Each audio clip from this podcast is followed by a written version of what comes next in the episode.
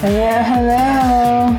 Hello, hello. Welcome, everyone, to another crazy week of case files with Kat. And Ashley. Um, n- new hair, who dis? Like, what's? You've got It's a new year, y'all. new year, short hair, purple and blue. I mean, Did all the gorgeous. things. I did all the things. I took New Year, New Me seriously. Yeah. I love it. So, did you do anything fun for New Year's? Um, well, because of where I'm currently staying, it was a madhouse and I didn't want to leave.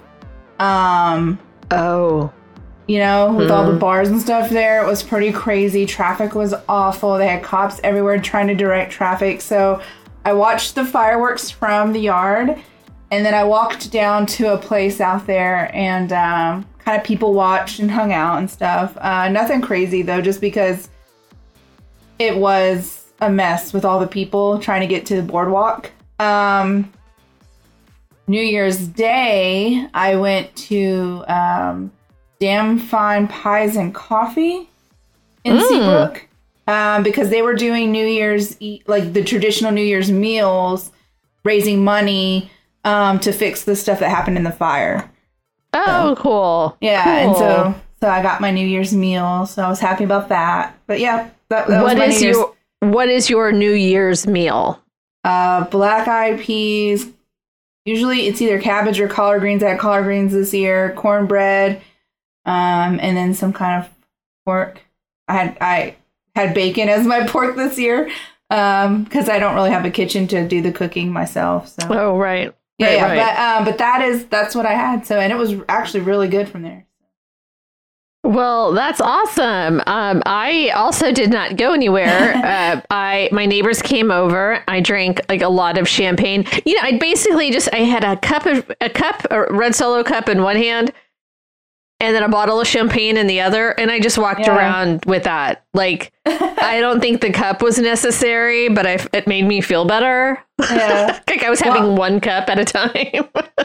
Saw the cute photos of matching pajamas on Oh, for Christmas. So cute. Yes. I get new ones for us every year. Yeah, that was the Marvel theme this year, the Avengers. Um, yeah, so now, um, before I ask you what you're drinking, I'm in the middle of dry fucking January. in the middle. I'm five days in to dry. Five days in. five days. I'm not counting or anything. Not counting. Mhm. Um, but yeah, so yeah, what about you? What are you drinking? Um, I'm drinking nothing. Uh, oh my gosh. We're having a dry show. I know, but it's just work and everything else. I had Jello shots earlier at a um, business networking meeting. That was how many hours ago? Gummy bears, which was interesting. Um, so yeah, it was a pretty lit uh, meeting, I guess. I'm using all the new words today for me. You are. you are. You're so hip today. You have blue hair, blue Yeah, purple yeah. hair, and now you think you're all the shit. Um, Okay, well, awesome. Uh, okay, so I'm going to start with a question of the week, if that's if you don't mind.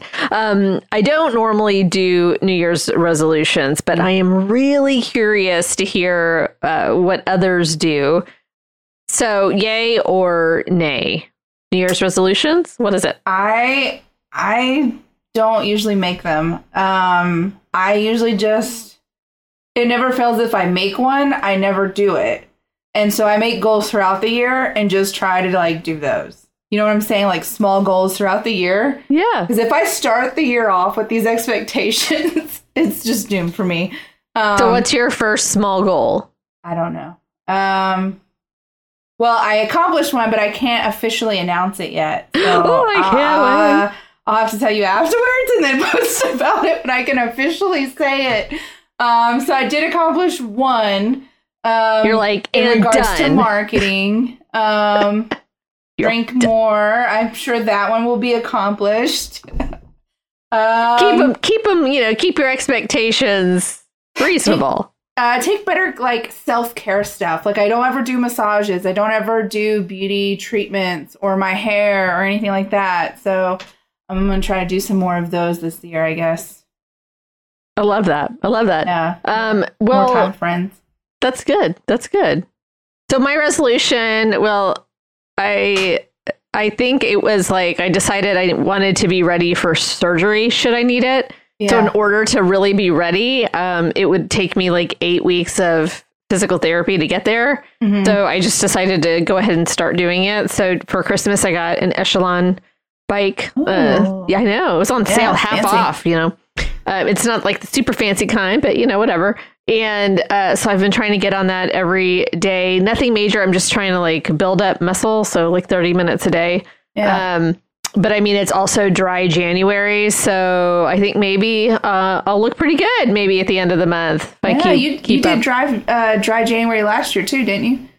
oh, I made it to January sixth. oh, okay. I just remembered you did it some year, and I thought that you you made it all the way through, but never I, mind. I, I made it to January 6th, and I bet a lot of people started drinking on January 6th, even though they mm-hmm. said mm-hmm. dry January. Um, okay, so fingers crossed, y'all. Fingers crossed. We're ready um, for you. Okay. Thank you. I'll drink All double right. just or triple just for you. All right. So, um, okay. So tonight's story. Mm-hmm.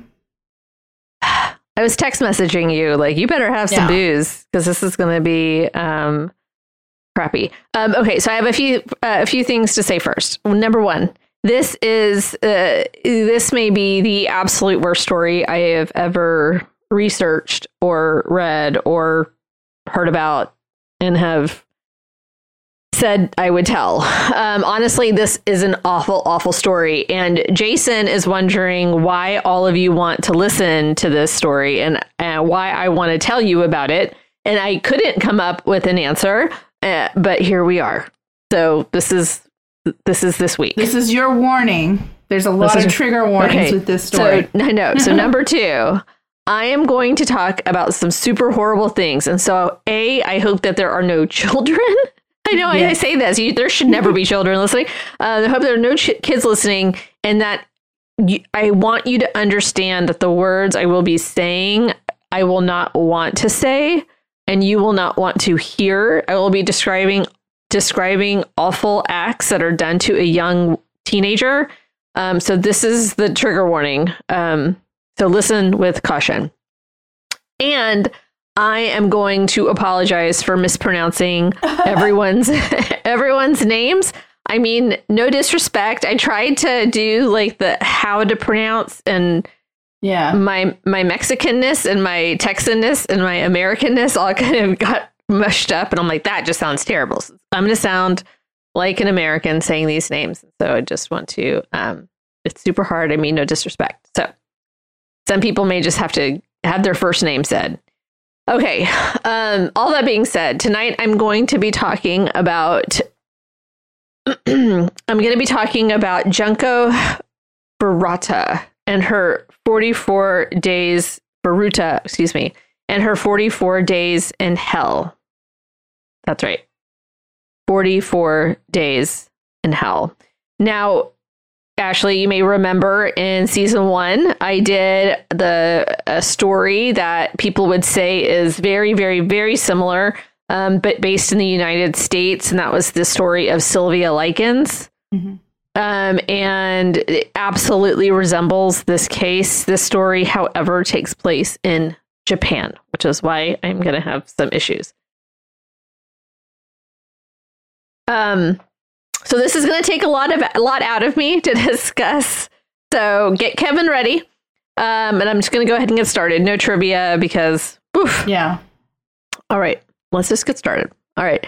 So first, let me tell you about Junko Furuta. Um, Junko was born in Misato, uh, which is in the Saitama Prefecture, which is basically just like northwest of Tokyo.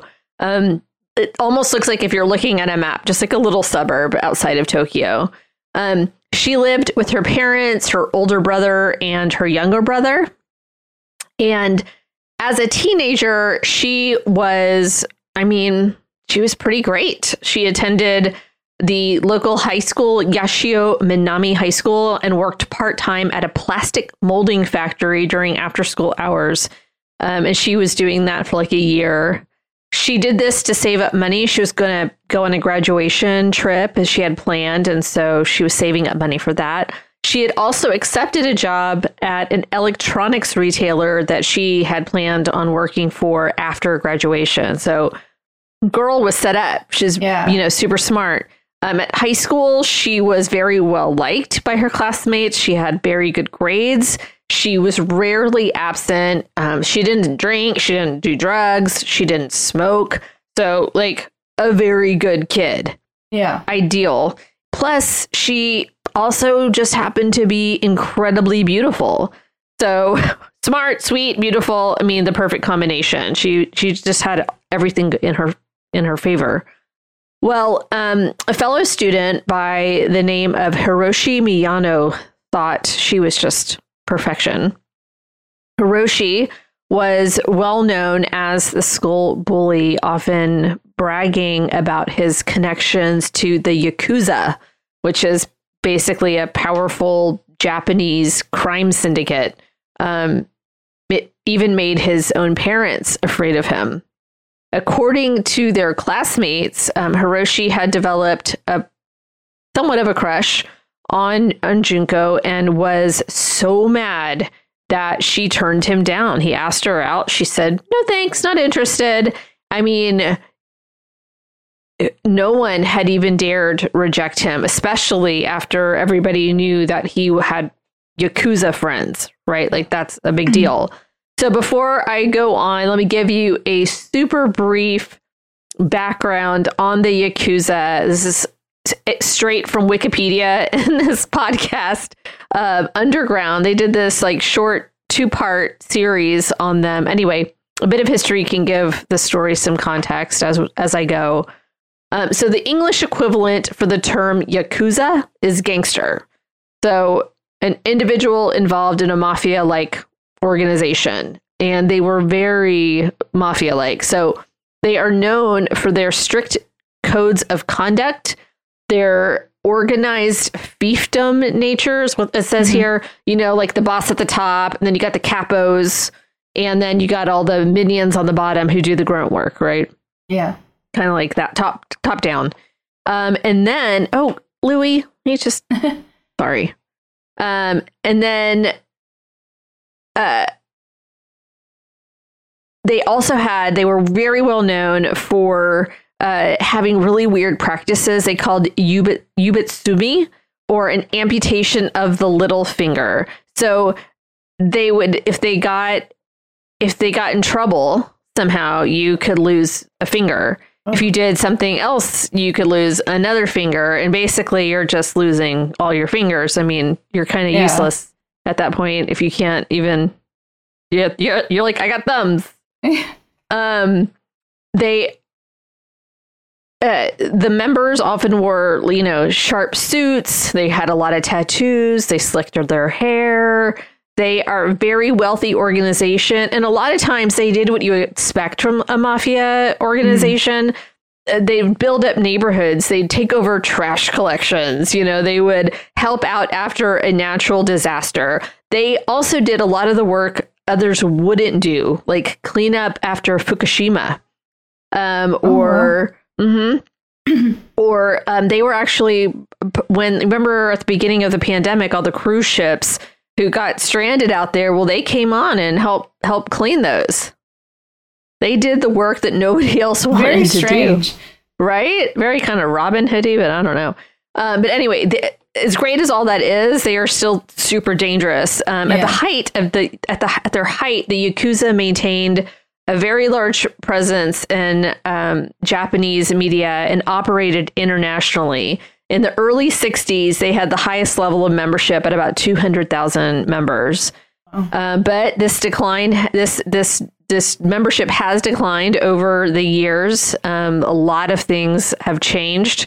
Um, they try to discourage membership in Yakuza now, but it's not illegal to be Yakuza. So it's really, really bizarre. They have Yeah. they've they've not quite figured that out. Now Japan also has a very, very low um, crime rate, very low homicide rate, even like probably one of the lowest in in in comparison. Yeah, very, very low. So having this kind of mafia like organization seems a little bizarre. Okay, anyway, so big scary organization like the mafia. You don't want to mess with the mafia. Period. Yeah. Right. Okay. So back to the story. So Junko rejects Hiroshi, and his ego does not take kindly to it. And I mean, the audacity of somebody rejecting him. Yeah.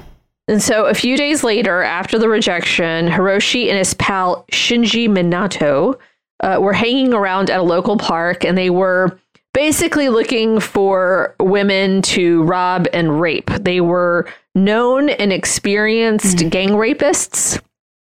These two were experts at spotting easy targets. Like, this is what they did for fun. Wow. We're off to a great start. Mm-hmm. I think mm-hmm. he's going to go hoarse by the end of the night. so on, I moved him closer to the microphone. Thanks. So on the 25th of November, 1988, Hiroshi and Shinji wandered around Misato, where the where they lived, and with the intention of, like I said, robbing and raping. Um, at 8:30 p.m., they spotted Junko riding her bike home after she'd finished her shift at her job.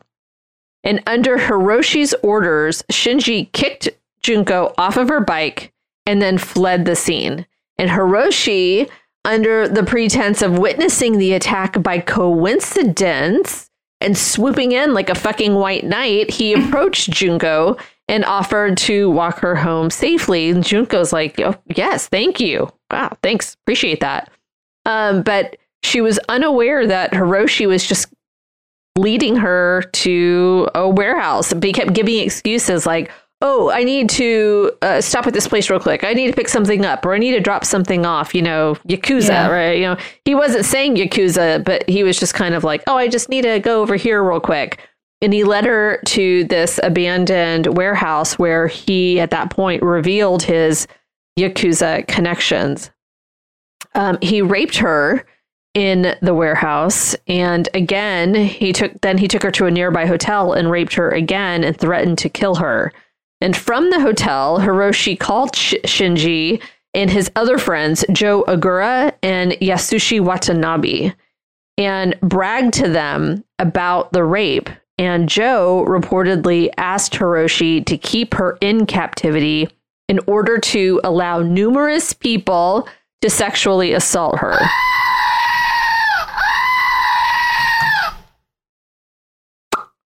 they did not care about sloppy seconds. I'm just so weird.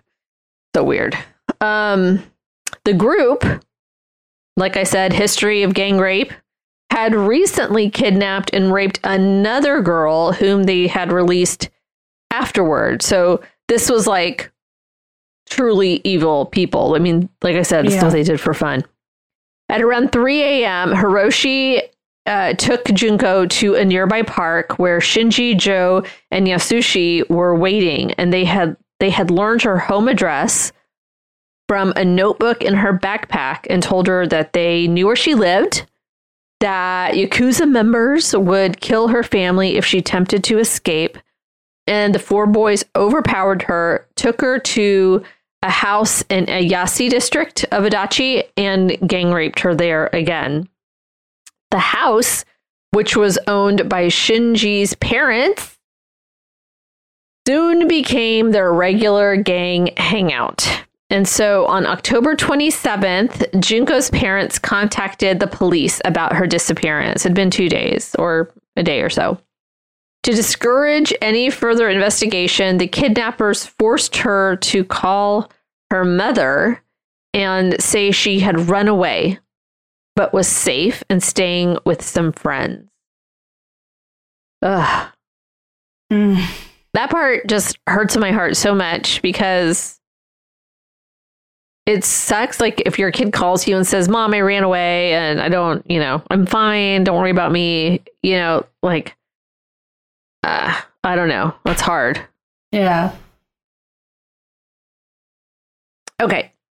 They also forced Junko to stop the police investigation, so she called them as well. When Shinji's parents were present, Junko was forced to act as his girlfriend. They dropped this pretense when it became clear that Shinji's parents would not report them to the police. They just figured she was over there all the time because that was his new girlfriend, but then they're like, eh, we don't care anymore. The Minatos stated later that they did not intervene because they were aware of uh, uh, their son's Yakuza connections and feared retaliation. And because their own son was increasingly violent towards them as well, they're like, oh, we don't want to get. We don't want to get beat up. Yeah. right? Um, okay. So if this is if you've already heard enough, I would say stop listening here for all of you at home because it's just going to get from bad to worse from here on out. And I I'm just telling you, it's going to be hard for me to say. So I can only imagine it's going to be hard for you to listen. Okay. So the group held Junko captive at the Minato residence for 44 days, where she was raped over between 400 and 500 times by Hiroshi and his friends, as well as other boys they knew, whom they invited over and encouraged to hurt her. The number is at about a 100. Mm. Um, according to their own statements, and oh my God, I can't believe these words are about to leave my mouth. Um, when they weren't raping her, the boys forced her to do terrible things like eat live cockroaches, uh, masturbate in front of them, drink her own urine. Um, her body, very still very much alive, was hung from the ceiling and beaten with golf, cl- golf clubs, bamboo sticks, and iron rods. They put candles on her eyelids and lit them so the wax burned her eyelids. The four shaved her pubic hair and they burned her genitals with cigarettes, lighters, and hot wax.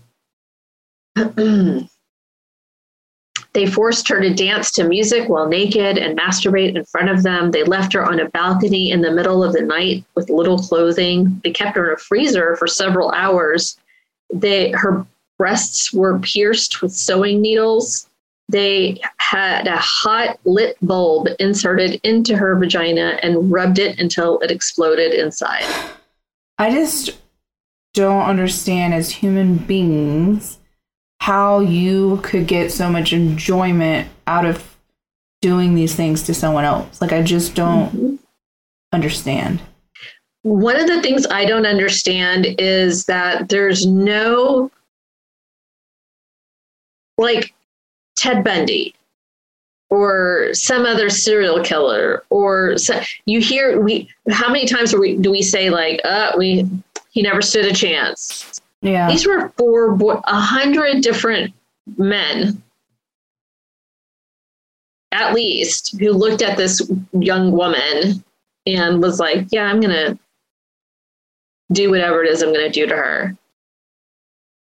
While she was only a quarter through her ordeal, so 10 or so days, owing to the ongoing beatings, Junko could not breathe through her nose due to the accumulation of all the like from the beatings so like yeah. the blood in her cavities had just she just all her sinuses were messed up um, her body was so traumatized that and her internal organs basically just refused to accept food and water. So when she tried to drink she would instantly vomit which kept her more dehydrated and would make them pissed off because they're she's messing up the carpet. And then they would beat her some more. And they would force feed her large amounts of alcohol or milk and water. They forced her to smoke multiple cigarettes at once and inhale paint thinner i mean this is just over and over and over again she uh, they had her lay down on the ground and they dropped barbells on her stomach. And this went on for 44 days. I can't um, believe she lived that long, honestly. Like, that's insane. Oh, absolutely. Um, so, twice, twice, the police were alerted to Junko's condition, and twice they failed to intervene. Well, once they were alerted, and another, I'll, I'll explain. The first time a boy had been invited over, also a part of the Yakuza, uh, so it was said, um, had been invited over to the house uh, by Shinji and uh, or by one of them, sorry, uh, and went home after seeing Junko.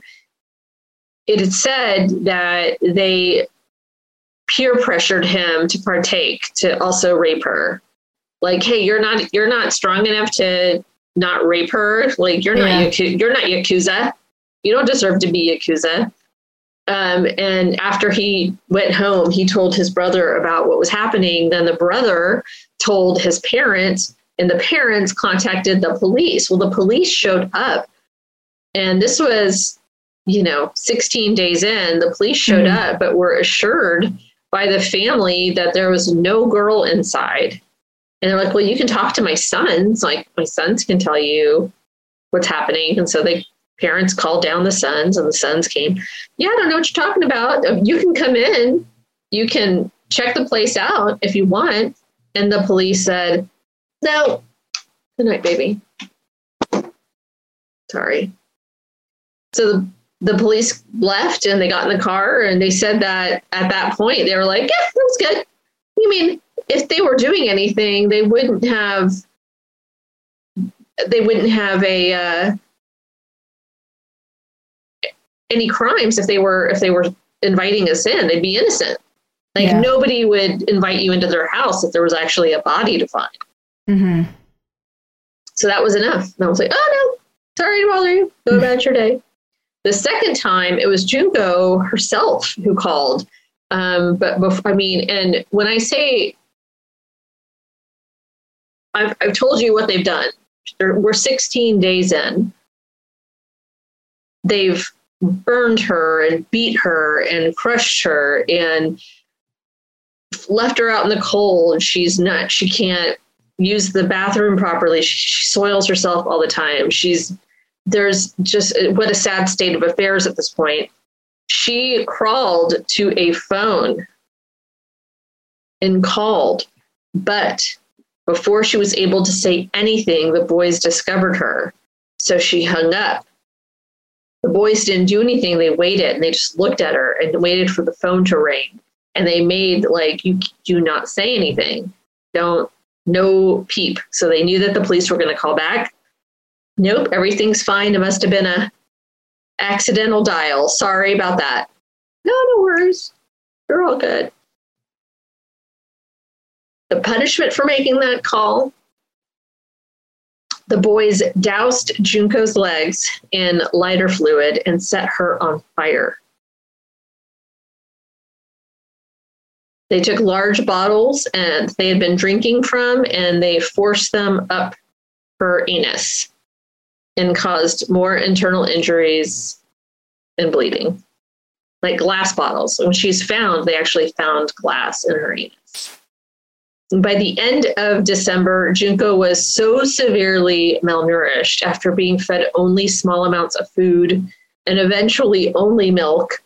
Um, due to her severe injuries and infected burns, she became unable to go to the downstairs toilet and became confined to the floor of Shinji's room in a state of just extreme weakness. She was just not doing well her appearance was so drastically altered from like all the beatings. Her face was so swollen. Um, you could hardly make out any of her features. Uh, she was severely uh, disabled at this time. Very, very, you know, which is so mm-hmm. sad because had the police investigated further, there are a lot of specialists who've said like she would have survived. She would have had a lot of a lot of problems, but she, if she'd wanted to fight to stay alive, she would have. I mean, obviously, she wanted to live 44 days. I don't know that I would have made it too. I, I just, I don't know. I feel like I would have lost the will. Um, anyway, So she was so crippled and so malnourished and so swollen and messed up um, that she started to give off a rotting smell. She's got these infected burns. She's got just the pus is kind of coming out mm-hmm. of some of these wounds. And so she's just, it's starting to smell. Um, and some of the, the four boys started to lose sexual interest in her. And as a result, they. You see some, as in not all? They still had people coming over. She was raped four to 500 times.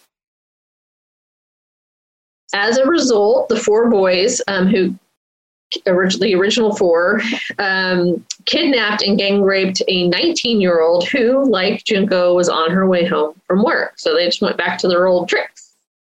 Um, on January 4th, 1989, after losing a game of mahjong against another person the night before, Hiroshi decided he was going to vent his anger towards Junko.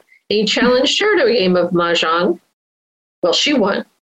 In their anger, they poured lighter fluid onto her thighs, arms, face, and stomach and set her on fire again. Um, Junko allegedly made attempts to put out the fire, but gradually became unresponsive. And so they just continued to punch her, ignited a candle, and dripped hot wax on her face placed two short candles on her eyelids, forced her to drink her own urine. Um, after she was kicked, she fell onto a stereo unit and collapsed into a fit of convulsions. Um, and since she was bleeding profusely and pus was emerging from her infected burns, the four boys covered their hands in plastic because, God forbid, they get their hands dirty, continuing her. They continued to beat her and dropped an iron exercise ball onto her stomach several times. And the attack reportedly lasted two hours. Um, she eventually succumbed to her wounds and died. Um,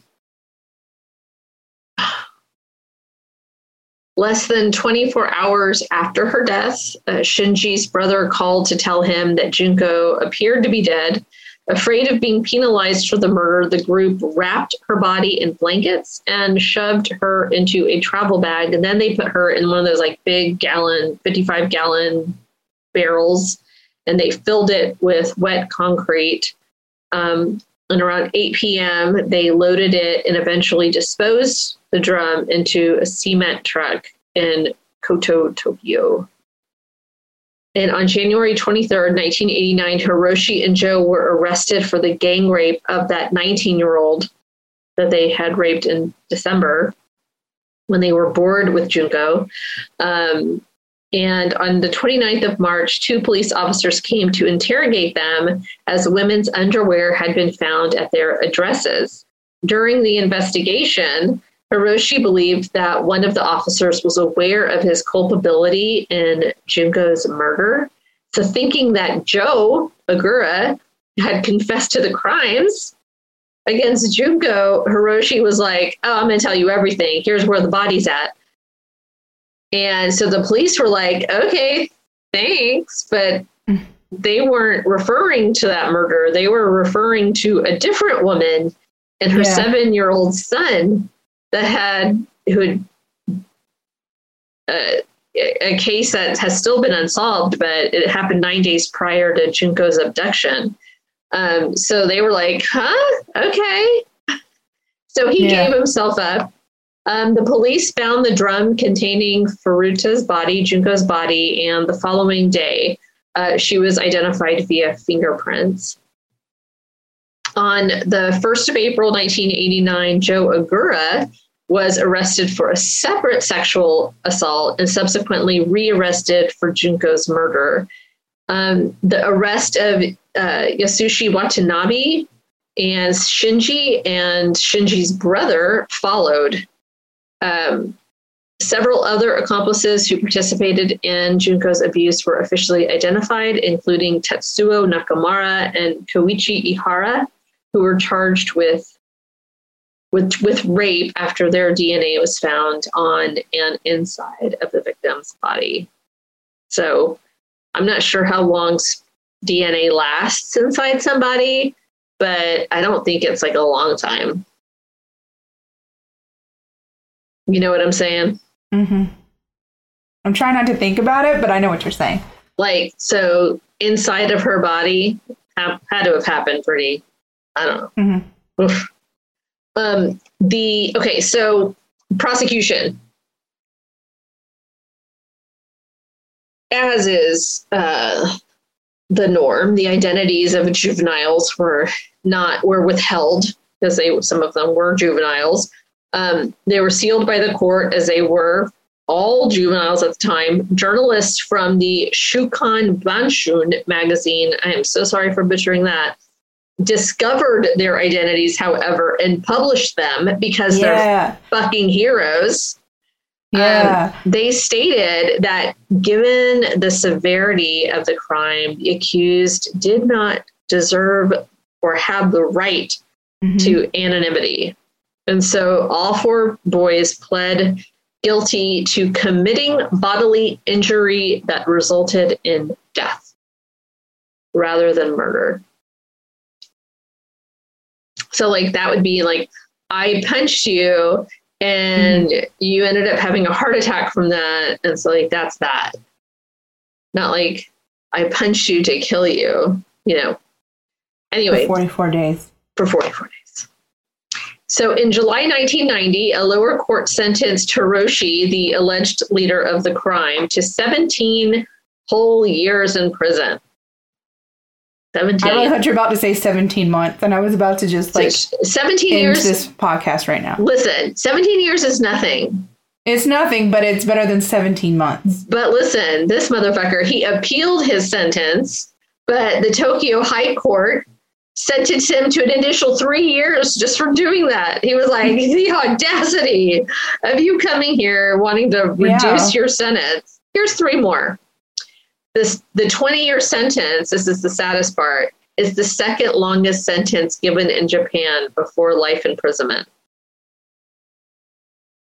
So it was like 17 is pretty high. All right, we're going to go to 20 and then like life, isn't it? What about 60 years? Why not Yeah. just give him, you know? Um, he was 18 at the time of the murder. So, I mean, he should have been tried as an adult. Um, uh, Shinji's mother report, I'm sorry, Hiroshi's mother reportedly paid $425,000 uh, US dollars in US dollars um, and compensation ordered by the civil court after selling their family home. Um, he was denied role, denied role, denied parole in 2004, and then in 2013 he was rearrested after he got out. He was rearrested for fraud um, due to insufficient evidence. Though he was released without charge later that month. Yay! So, uh, so which one is this? Shinji, I'm sorry, said Minato, who was originally, uh, he originally received a four to six year sentence, was resentenced to five to nine years by that same judge when he appealed.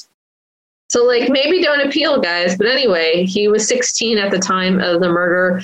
Um, that was at his house. It was his house that all of this happened in. Um, his parents and brother were not charged, though um, event were not ultimately charged. Uh, Junko's parents were dismayed, obviously, by the sentences received, um, and won a civil suit against the parents, um, the Minatos, in whose home the crimes were committed.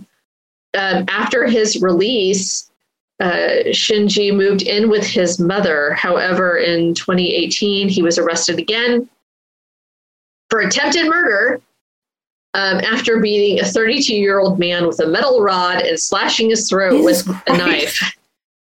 So he beat him with a rod and then slashed his throat. And get this shit.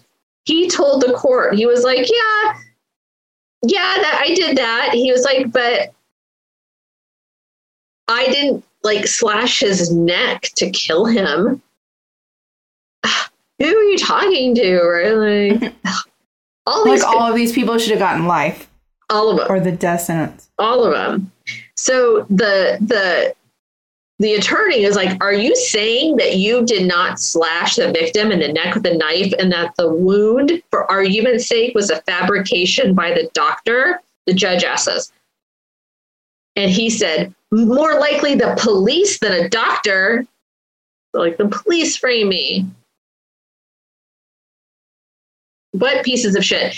I understand, like, that if you're a young person, you make a mistake, you steal a pack of gum, you get caught drinking, you do, you know, like that doesn't define you. Hell, even in your early 20s, you get a DUI, you get lots of speeding tickets, whatever. Like that doesn't define who you are. Second chances, everybody deserves them, right? Everybody. You kidnap somebody for 44 days and committed horrible, atrocious, evil, evil, evil acts on this on this young girl, and you get nine years, and it's like. I, I just I, you don't you don't deserve a second chance actually you don't you don't deserve yeah. a second chance and like he didn't change at all he didn't uh, just because I beat him with a rod and slashed his throat doesn't mean I was trying to kill him. God, don't put words in my mouth. Uh, I, I got, I, I just don't know what to say. It's, it makes me so angry. Okay, so Joe Agoura. So for his role in the crime, Joe served eight years in a juvenile prison before he was released in 2004. He was 17 at the time of the murder. After his release, he took the family name Kamisaku when he was adopted by a supporter of his. A supporter. Oh, God, what is wrong with these people? He is said to have boasted about his role in the kidnapping, rape, and torture of Junko. He would tell, if you saw him at a grocery store. He'd be like, "Hey, you see me in the news? That's me. That's me. I did that. I'm part of that." So you're gonna. I have. I gave you pictures of the boys, and they're all blacked out in the eyes, except for his, because he's super proud. Like he's like, "I did that. That's me." Um. In July of 2004, he was arrested for assaulting Takatoshi Isono, an acquaintance he thought his girlfriend may have been involved with um, Joe tracked him down, tracked this man down, basically like, "You're talking to my girl, huh?" You know, like, hey, the maybe he had a girlfriend is just blows girl, my mind. Girl, girl, you ain't lying. Mm. He tracked this man down, beat him, shoved him into his truck, drove him to his mother's bar in in Misato, where he kept him there and beat him for four hours. During that time, he bragged about Junko, how he could get away with murder, and he was just boasting and boasting and boasting and boasting and boasting. Um, he was sentenced to seven years for that assault of that man for four hours. Eight years for Junko. Huh? The man who was like, oh, keep her there so a bunch of us can rape her, got eight years, but he beats this man for four hours. Well, I guess it's safe to say the judicial systems everywhere apparently are fucking awful. Um, like, come on, man. Especially when it comes to sexual women. assault. I know. Yeah. Um, so it's also said um, uh, uh, Agoura's Joe's mother allegedly vandalized Junko's grave, um, allegedly stating that Junko ruined her son's life. she blamed it on Junko. The fuck? Um, he apparently, Joe then apparently depleted all of his father's savings. Um, all of the money. He went and just was baller, spent all the money that was supposed to go to Junko's family because he was he'd be damned if, she, if her family was going to get a single dollar, not one cent. So he went and spent it all. Um, obviously, a lot of people thought the sentences were too light for the crimes committed, but uh, uh, mm.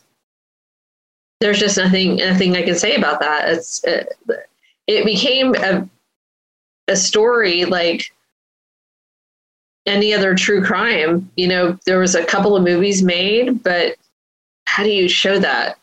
Mm-hmm. I don't know. I, oof, because you can't show everything. I, there's there was one movie made that had as much to do about the yakuza Mhm. as it did, like the history of that, as it did with um with Junko. But anyway, so Junko's funeral was held on the second of April in 1989.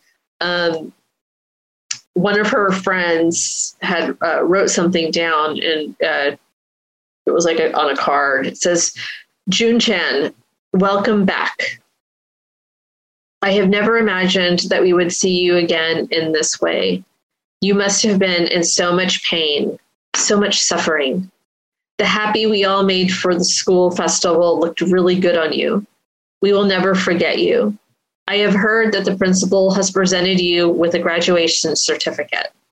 So we graduated together, all of us. Jun Chan, there is no more pain, no more suffering. Please rest in peace. Sorry. So, um, Junko's future employer, that um, mechanical retailer, the electronic reta- retailer, um, presented her parents with the uniform that she would have worn. That just gets me. Um, in the position, had she accepted, had she taken it, um, and the uniform was placed in the casket with her. Um, and at her graduation, Junko's school principal presented her a high school diploma, which was then given to her parents. Um, the location near where Junko's body was discovered has now been developed, and it's it's now Wakasu Park. So they've made it into something beautiful. Um, and that is my awful fucking story. And I hope we have some answers to the question of the week because, god damn it, I need a laugh or something. Before we get to the answer to the question of the week, can we just say if you are experiencing sexual assault or anything like that, like please reach out to somebody. Like you don't have to keep it to yourself. You are absolutely not alone. Um, and if you see something, please, for the love of God, say something. Um, Don't you know, be so macho. kind of life you never know what kind of life you might be saving. Um, so I just want to throw that out there. You're never alone. You can message us. You can message anybody. We will find somebody who can help you. Ooh. Question of the week answers New Year's resolutions. Um, Barbara says, I set goals with realistic expectations. there you go. I usually set three to accomplish during the year. oh, that's kind Lisa of like said- what you said. Yeah, Lisa says, nope. Uh, Autumn said I gave up resolutions for a vision board years ago. I have to say I've I did a vision board one time.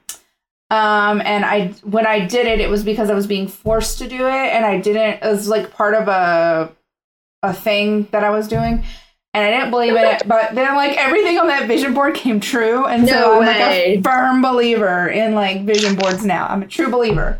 Okay, so do Uh, you still do them? I haven't done one in a while because just everything has been chaotic with the house and the flooding and all of that crap. Um, but I will probably do one again uh, very soon. Can you put I like, do, I no do flooding? them. no flooding is on the top of my vision board.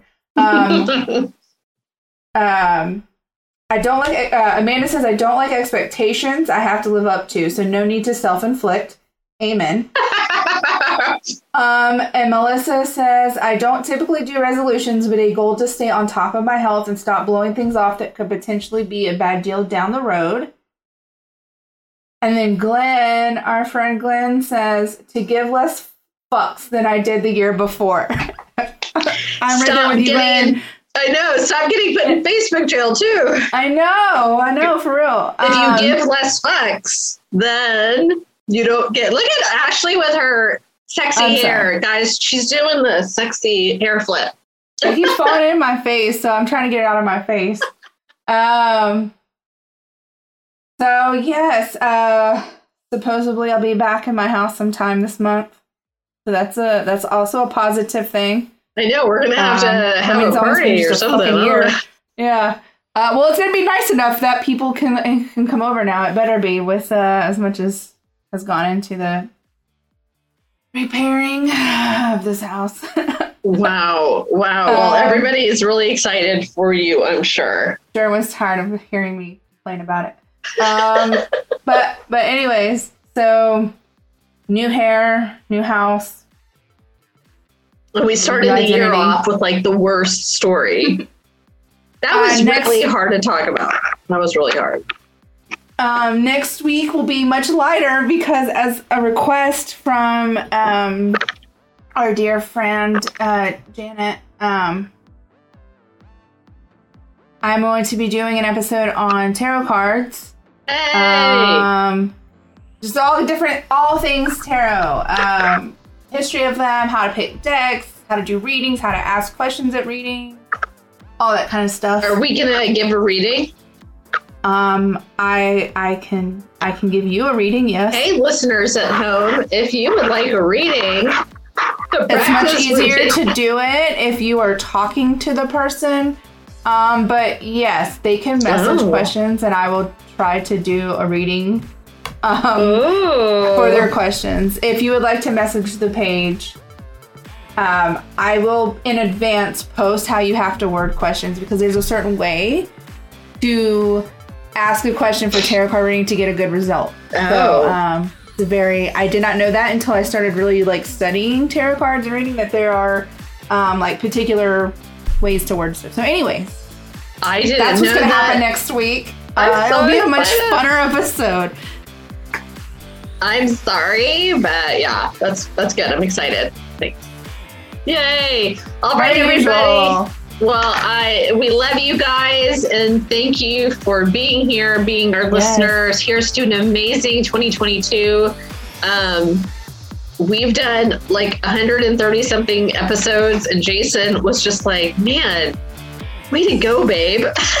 Yeah, this is like the so fifth year. I know, way to way to go, all of you for still being Yeah. here, still listening. We love you Our- all. Our anniversary is in February. February 7th. Yes. Um, I have a little boy here, so I'm going to sign off. yes. Um, we love you guys, and we'll see you next week. Bye. Bye.